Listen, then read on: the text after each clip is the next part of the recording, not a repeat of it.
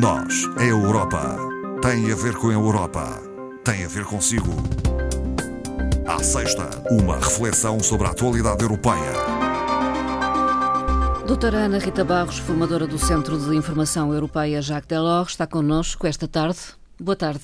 Muito boa tarde, Ana Marta. Uh, vamos começar por falar de Brexit. Uh, enfim, voltamos a este tema por um bom motivo. Uh, Londres e Bruxelas acordaram protelar o controlo alfandegário na Irlanda do Norte. Durante três meses. Digamos que é um interregno de verão. Portanto, é uma situação enfim, que se tinha uh, agravado ultimamente, uhum. que é o célebre controle fronteiriço entre a República uhum. da Irlanda e a Irlanda do Norte. Uh, o governo britânico, apesar de proclamar a sua soberania recuperada, não é, digamos, entre aspas, uh, aceitou. Uh, uh, são de facto boas notícias, Sim. porque uh, permite aos cidadãos da Irlanda do Norte consumir alguns produtos sem a exigência britânica do controle sanitário. Hum. Que nós vimos quando foi exatamente a saída, com as devidas repercussões. E isto é importante. Uh, segundo as partes, depois de chegarem ao acordo, indicaram uh, os cidadãos vão permitir uh, consumir os produtos que sempre Sim. tiveram e, além disso, permite também a circulação de veículos, hum. o que é importante, porque os cidadãos de uma parte e de outra podem circular com o documento que nós conhecemos, os documentos Sim. verdes, não é, da União Europeia, entre as partes, não é? Livremente. Sim. Eh, durante estes três meses, não é? Sim. Eh, é importante não só para os que trabalham de um lado e outro, mas também eh, atendendo a que haverão, há muitas Uh, há muita circulação entre Sim. a República da Irlanda e a Irlanda do Norte, o que é importante Sim. para os cidadãos. Uh, mas isto não quer dizer que não continue o conflito, digamos, entre as duas partes? Vão continuar as negociações? Vão continuar as negociações da aplicação do protocolo.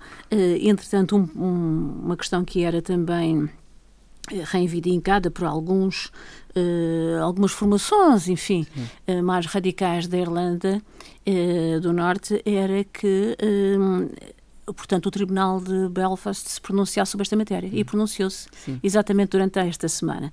Uh, e pronunciou-se favoravelmente, sentido, dizendo que esta era uma matéria uh, do governo britânico e que não põe em causa constitucionalmente o tratado do Reino Unido com uh, a Irlanda do Norte, que já é datado de 1800. Portanto, isto é uma medida também positiva hum. que ajuda a estas decisões. Hum. Uma outra matéria em que as partes chegaram a acordo foi sobre um, as ajudas de Estado, hum. as célebres ajudas britânicas às suas empresas que podiam pôr em risco o mercado interno, portanto, Sim. e a lei da concorrência. Um, o que o Reino Unido acordou com a União Europeia foi manter um regime de exceção e uh, haver uma entidade reguladora e também os tribunais britânicos que se, po que se possam pronunciar sobre estas uhum. matérias das ajudas do Estado, o que tranquilizou um Sim. bocado a União Europeia e veio de encontro aquilo que era pretendido uh, não só para cumprimento Sim. do protocolo assinado, mas também para Sim. a continuidade deste acordo. Alguma estabilidade, então, nas relações? Uh, bastante. Uh, a contento uh, de cidadãos e de empresas Sim. e também das partes envolvidas, claro. Decorreu o Conselho da Agricultura após anos de negociações, há um acordo. Portanto, Tem a ver com a política agrícola comum. Sim, a chamada PAC, a conhecida PAC. PAC. Hum, de referir que nos quadros comunitários a PAC sempre absorveu a maior dotação orçamental da União Europeia. Uh, atualmente já não é assim e de maneira que uh, cada vez mais a importância deste acordo. Vai ser reformulada? Reformulada com a aceitação de, do Parlamento Europeu e depois terá que ir à aprovação final do Sim. Conselho Europeu. Em linhas gerais, os pontos mais de destaque são uma política agrícola verde, como não podia deixar de ser, não é? Uh, maior eficácia na distribuição do, de fundos. E esta eficácia é não só na gestão dos fundos, nos processos de candidatura que muitas vezes os agricultores se queixam que são morosos, uhum. de difícil uh, preenchimento, enfim. Uh, mas também uma maior eficácia nos resultados obtidos. Uhum. Não é só aplicar os fundos, gastá-los, uh, apresentando a factura, mas também provar que a sua aplicação teve resultados. Uhum. E voltamos um pouco, uh, embora eh, eu não seja especialista na parte agrícola, não é? Uh, voltamos um pouco àquela agricultura, uh, aos métodos que nós conhecíamos. Tradicionais? Muito para o tradicional, que é recomendável, portanto, a sustentabilidade dos pastos, ou seja, abandonar o pasto e Intensivo. depois uh, retomá-lo uns anos depois, ou uns tempos depois, sistemas de rega que sejam eficientes, mas também uh, pouco onerosos, uh, rotação de culturas. Hum e uh, alternativas no âmbito da biodiversidade. Portanto, os apoios privilegiarão essas, estas, essas áreas. Também privilegiarão os, os jovens agricultores. Hum. Portanto, uh, o orçamento vai ter uma dotação muito específica, exclusivamente para jovens, jovens, agricultores, não só para as suas explorações, mas também para a formação. Hum. Uh, relativamente às candidaturas, tem um plafond máximo de 100 mil euros e variam, claro, de exploração para exploração e de Estado-membro para Estado-membro, mas tem este plafond e, e, promete ser, de facto, um cumprimento de normas diferente do que tem Sim. sido habitualmente.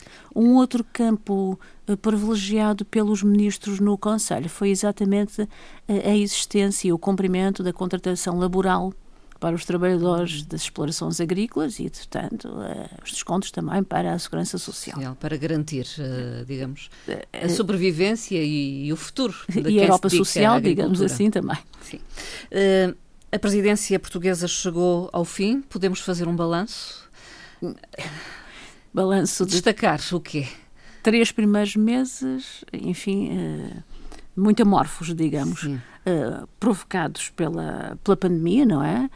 Que se alastrou em toda a Europa e também Sim. no caso português, os três últimos meses mais intensos, Sim. digamos assim, portanto, são os que concentram a maior parte das iniciativas. E podemos destacar desde logo o certificado de Covid conseguido uh, nesta uh, presidência, não é? Uhum. A aprovação dos planos de recuperação e resiliência também, o anúncio dos montantes de subvenções e apoios para os diversos Estados que serão eh, já, eh, portanto, entregues alguns deles durante este mês. Uh, o acordo sobre a agricultura que nós falámos há pouco, Sim. a aprovação da primeira lei do clima e as anunciadas medidas de transparência fiscal, também já aqui hum. uh, falámos. São Portanto, os sucessos, digamos, digamos, da presidência portuguesa. Exatamente, os mais relevantes. Passamos para a Eslovénia, não é? A Eslovénia que uh, assumiu a presidência um, ehm, ontem. ontem. ontem. exatamente. É a segunda presidência da Eslovénia. Uh, a primeira foi em, em 2008, no primeiro semestre. Uh, recordemos que a Eslovénia entrou na União Europeia em 2004. Uhum. Uh, tem o, a moeda única a circular desde 1 de janeiro de 2007. Uh, é um país pequeno em termos uhum. de áreas, 22% da área portuguesa e tem 89% da riqueza eh, em relação à média europeia, portanto abaixo da média europeia. Qual o sentimento dos eslovenos sobre dos a União. Europeia? Uh, dos, dos eslovenos uh, cidadãos, muito positivo. do esloveno primeiro-ministro, já não tanto. talvez comecemos por referir o moto, o slogan da, da, presidência? Da presidência eslovena. Qual é? é incaracterístico, digamos assim. Sim. Recordemos primeiro o português.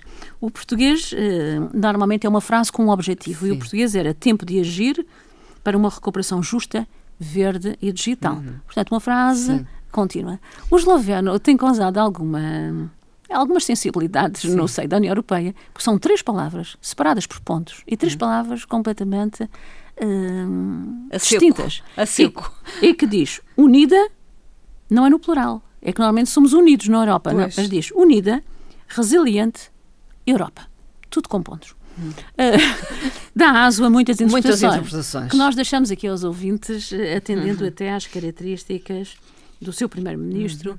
que, é, enfim, uh, é um país de leste, como nós sabemos, uh, tem tido alguma derivância política eh, no campo das, da liberdade de imprensa, do Ministério Público e de um dossiê que eles próprios apontam como objetivo, que são as migrações. Hum. Uh, será uma presença diferente da primeira, Sim. onde a Eslovénia foi considerada um ótimo aluno na altura. Uh, também é preciso ver que os poderes da presidência hoje em dia rotativa não são os poderes da altura em que a Eslovénia exerceu a primeira, presidência, que foi antes do Tratado de Lisboa. Hum. E, portanto, agora nós temos um, um presidente efetivo, que é o presidente Charles Michel. Uh, atualmente, as presidências rotativas são mais no campo da coordenação de trabalhos, nos campos da administração e no campo de alguma diplomacia. agora, as inquietações são, são outras. existem temas europeus, enfim, poderão ser uma pedra no sapato, não é? Delicados. Delicados. Uh, como dissemos, a opinião pública é muito favorável, mesmo na utilização da moeda. Hum. Muitas vezes a opinião pública uh, europeia é favorável em termos de outros domínios, mas não, mas não no, no domínio monetário. Sim. E aqui não. Uh, claro que o, Primeiro-Ministro vai ter que gerir isto de uma forma, até porque a presidência é mais importante para a Eslovénia do que para a Europa, não é? Nós hum, sabemos disso, não é? Uh, Sim, os olhos estão postos no país. Estão postos assim. no país e, e, na sua prestação e, e, na demonstração daquilo que é eficaz, embora uh, tenha tido no ponto da ordem de trabalhos as matérias que são a, a ordem do dia, desde logo a recuperação. Uh, mas pode-se esperar o quê? Uma presidência ambígua, digamos assim, com alguma turbulência, Sim. principalmente em dossiês sensíveis, como é o caso de, das migrações. Doutora Ana Rita Barros, eh, já uh, amanhã entra em vigor uh, a nova diretiva dos plásticos. É, plásticos de utilização única. É? Plásticos de utilização única. Vamos pensar em palhinhas, palhinhas. cotonetes. Exatamente. Portanto, estão anunciados. E também os, os copos e, copos descartáveis. e os pratos os e pratos. os talheres feitos em, em plástico resistente eh, plástico de, de poliestireno, que são aqueles que nós conhecemos com, com aspecto esferovite. Sim. Ah, uh, os sim. que conservam mais calor. Portanto, esses são, são retirados. Hum. A diretiva, é preciso ver que a diretiva é de 2019. Hum. Uh, tem obrigatoriedade pelos Estados-membros de ser transposta para entrar em vigor já amanhã. Uh, Portugal uh, já redigiu um, um projeto de decreto legislativo, uh, decreto-lei, que pôs à consulta pública, mas ainda não o publicou. Portanto, uhum. pelo menos até esta manhã não o tinha publicado. Esperemos que o faça até o momento. Há sempre países que não transpõem para o direito nacional as diretivas. Mas, mas depois são penalizados. Sim, normalmente. É? Há sempre uma penalização, mas Portugal tem tudo pronto, anunciou que entrava em vigor, porque é, pode entrar em vigor antes, não é não depois pois. da data, que entrava em vigor ontem, Sim. o Diário da República não tem a publicação do diploma, esperemos que o faça, ainda está a tempo, até, até hoje, eletronicamente é bem possível. Uh, o objetivo é prevenir e reduzir o impacto destes produtos no ambiente, principalmente no ambiente marítimo, como sabemos, uh, e também hum. na saúde humana. A parte uh, do mar é muito importante nesta matéria, como nós sabemos, serve de hum. depósito a, a muita coisa. A diretiva hum. aconselha a substituição por produtos de maior utilização, mais vezes e que sejam particularmente amigos do ambiente. Podemos referir aqui alguns dados relativamente à produção mundial de plástico. Uhum. Penso que é importante. Cresceu exponencialmente de 1950 até agora. Uh, e temos uma produção de, de resíduos de 1,5 milhões de toneladas em 1950, que já não era pouco.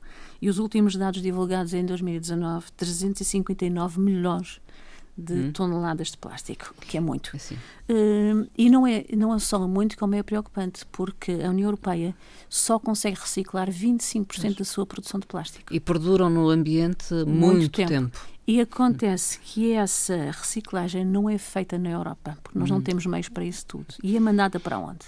Para a China e para Hong Kong. Só que a China, o ano passado, indicou que não vai Continuaria mais receber a fazer. plásticos, ou pelo menos na quantidade em que recebia do mundo inteiro. Um, o que é que acontece? A Europa tem eh, recorrido a um outro método. Queima, portanto, incineração. Não é favorável ao ambiente. São situações que nos preocupam na medida em que a produção de plástico reciclado e, e também a qualidade desse plástico uh, é muitas vezes não só mais caro, como de menor quantidade do uhum. que o plástico Sim. virgem produzido pela primeira vez. Porque o processo de transformação é oneroso. De maneira que isto são situações que nos devem uhum. preocupar e cumprir as condições e a transposição da diretiva.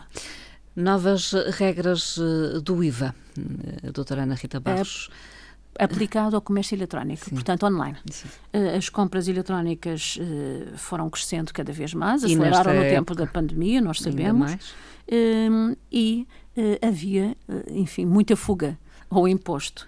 Uh, digamos que o IVA é um imposto europeu, já não tinha alterações de fundo em termos europeus desde 1993 e a partir deste momento entrou uh, em, em, vigor ontem, as compras online estão sujeitas ao imposto. Hum. Até aqui havia uma isenção. Sim. Por compra, 22 euros uh, abaixo, compras abaixo de 22 euros estavam isentas, o que fazia com que as empresas desdobrassem nós sabemos como é que é. Uh, havia, de facto, um uso abusivo não só dos impostos e uma perda de receita fiscal para os próprios Estados-membros. A partir de agora, as empresas com volume de negócios igual ou superior a 10 mil euros, este valor já existia em Portugal, é de referir, volume de negócios anual, são obrigadas a ser sujeitos passivos de IVA. Hum. E, como tal, têm que se inscrever obrigatoriamente, quer sejam do Estado, de um, de um Estado-membro ou de fora da União Europeia, têm que se inscrever num balcão único, hum. com a língua do país e, portanto, com acesso direto no próprio país. Depois, eh, trimestralmente, têm que entregar uma declaração onde discriminam as vendas dos produtos por Estado-membro e depois esse balcão único faz a transferência do valor do imposto para o Estado-membro onde o consumidor fez uh, a, a, aquisição. Compra, a aquisição. Portanto, regras novas que as empresas e nós consumidores também temos que ter uh, em atenção. Uma nota para eh, fazer eh, a referência de que há oportunidades de financiamento para a comunicação social. Exatamente. Portanto, na segunda-feira decorre online uh, um seminário, um webinar, portanto, entre as 14 e as 16 horas portuguesa, dia 5 de, uhum. de julho, uh, exatamente sobre subvenções para os mídia. Hum. Uh, são oportunidades de negócio, não é? Digamos assim. Neste evento serão apresentadas as recomendações para a candidatura a um programa específico que é o Europa Criativa. As candidaturas estão abertas até o dia 26 de agosto de, deste ano. Podem-se candidatar a projetos transfronteiriços, colaboração uhum. entre vários meios de comunicação social, qualquer que seja a dimensão, tanto uhum, empresas sim. pequenas, grandes, têm que ter independência editorial, como são as regras europeias, Sim. versar sobre um determinado género uh, jornalístico, seja comum uh, ao aspecto colaborativo, e, e, abrange, portanto, a comunicação social no seu todo. A dotação é elevada, 7,6 milhões de euros, portanto, deixamos aqui um apelo, assistam ao webinar. Podem ir através do, do site da representação da Comissão Europeia.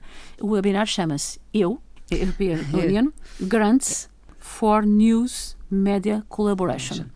Portanto, é só pôr no Google e, e assistir à hora portuguesa 14 da próxima segunda É uma sessão de esclarecimento. Doutora Ana Rita Barros, este é o último programa antes de uma pausa para uh, usufruirmos uh, do bom tempo, pensamos nós, uh, de verão, mas não deixamos de terminar sem uma citação. Esta citação tem uma particularidade, é de um autor francês, é, é um livro em poesia e a citação foi retirada da introdução. Hum. Uh, o autor chama-se Laurent Godet e o livro chama-se Nós, a Europa. De indicar, a indicar que o livro foi publicado em 2019 portanto, Sim. o nosso programa é anterior, mas uh, é interessante uh, esta, esta particularidade. Uh, a citação do Laurent Godet diz o seguinte: O nosso continente inventou pesadelos fez gemer o seu próprio povo, mas também soube fazer nascer luzes que iluminaram o mundo inteiro. É essa contradição que nos constitui. Somos povos de tormentos, povos entrelaçados por tanto tempo, na rivalidade, no comércio, na morte e no ímpeto. Povos tão diferentes que a escolha de nos unirmos em uma assembleia comum foi um evento sem precedentes aos olhos da história. Laurent Godet. Acho que diz muito sobre Sim. o que é o Nós é Europa. O título do, do livro é significativo. Nós é Europa, o banquete dos povos. Dos povos, exatamente. Não há, não há o livro traduzido em português. Não? Não, há só a versão original, uh, a versão inglesa, uh, mas esperemos que seja traduzido. E uma particularidade, em França, o livro foi agora adaptado para teatro e, portanto, uh, neste desconfinamento que se está a iniciar, uh, foi apresentado uh, em Paris. Doutora Ana Rita Barros, muito obrigada pela participação e até breve. Até breve. Umas boas férias para todos os ouvintes e até um dia destes. Boas férias também para Obrigada. si. Obrigada.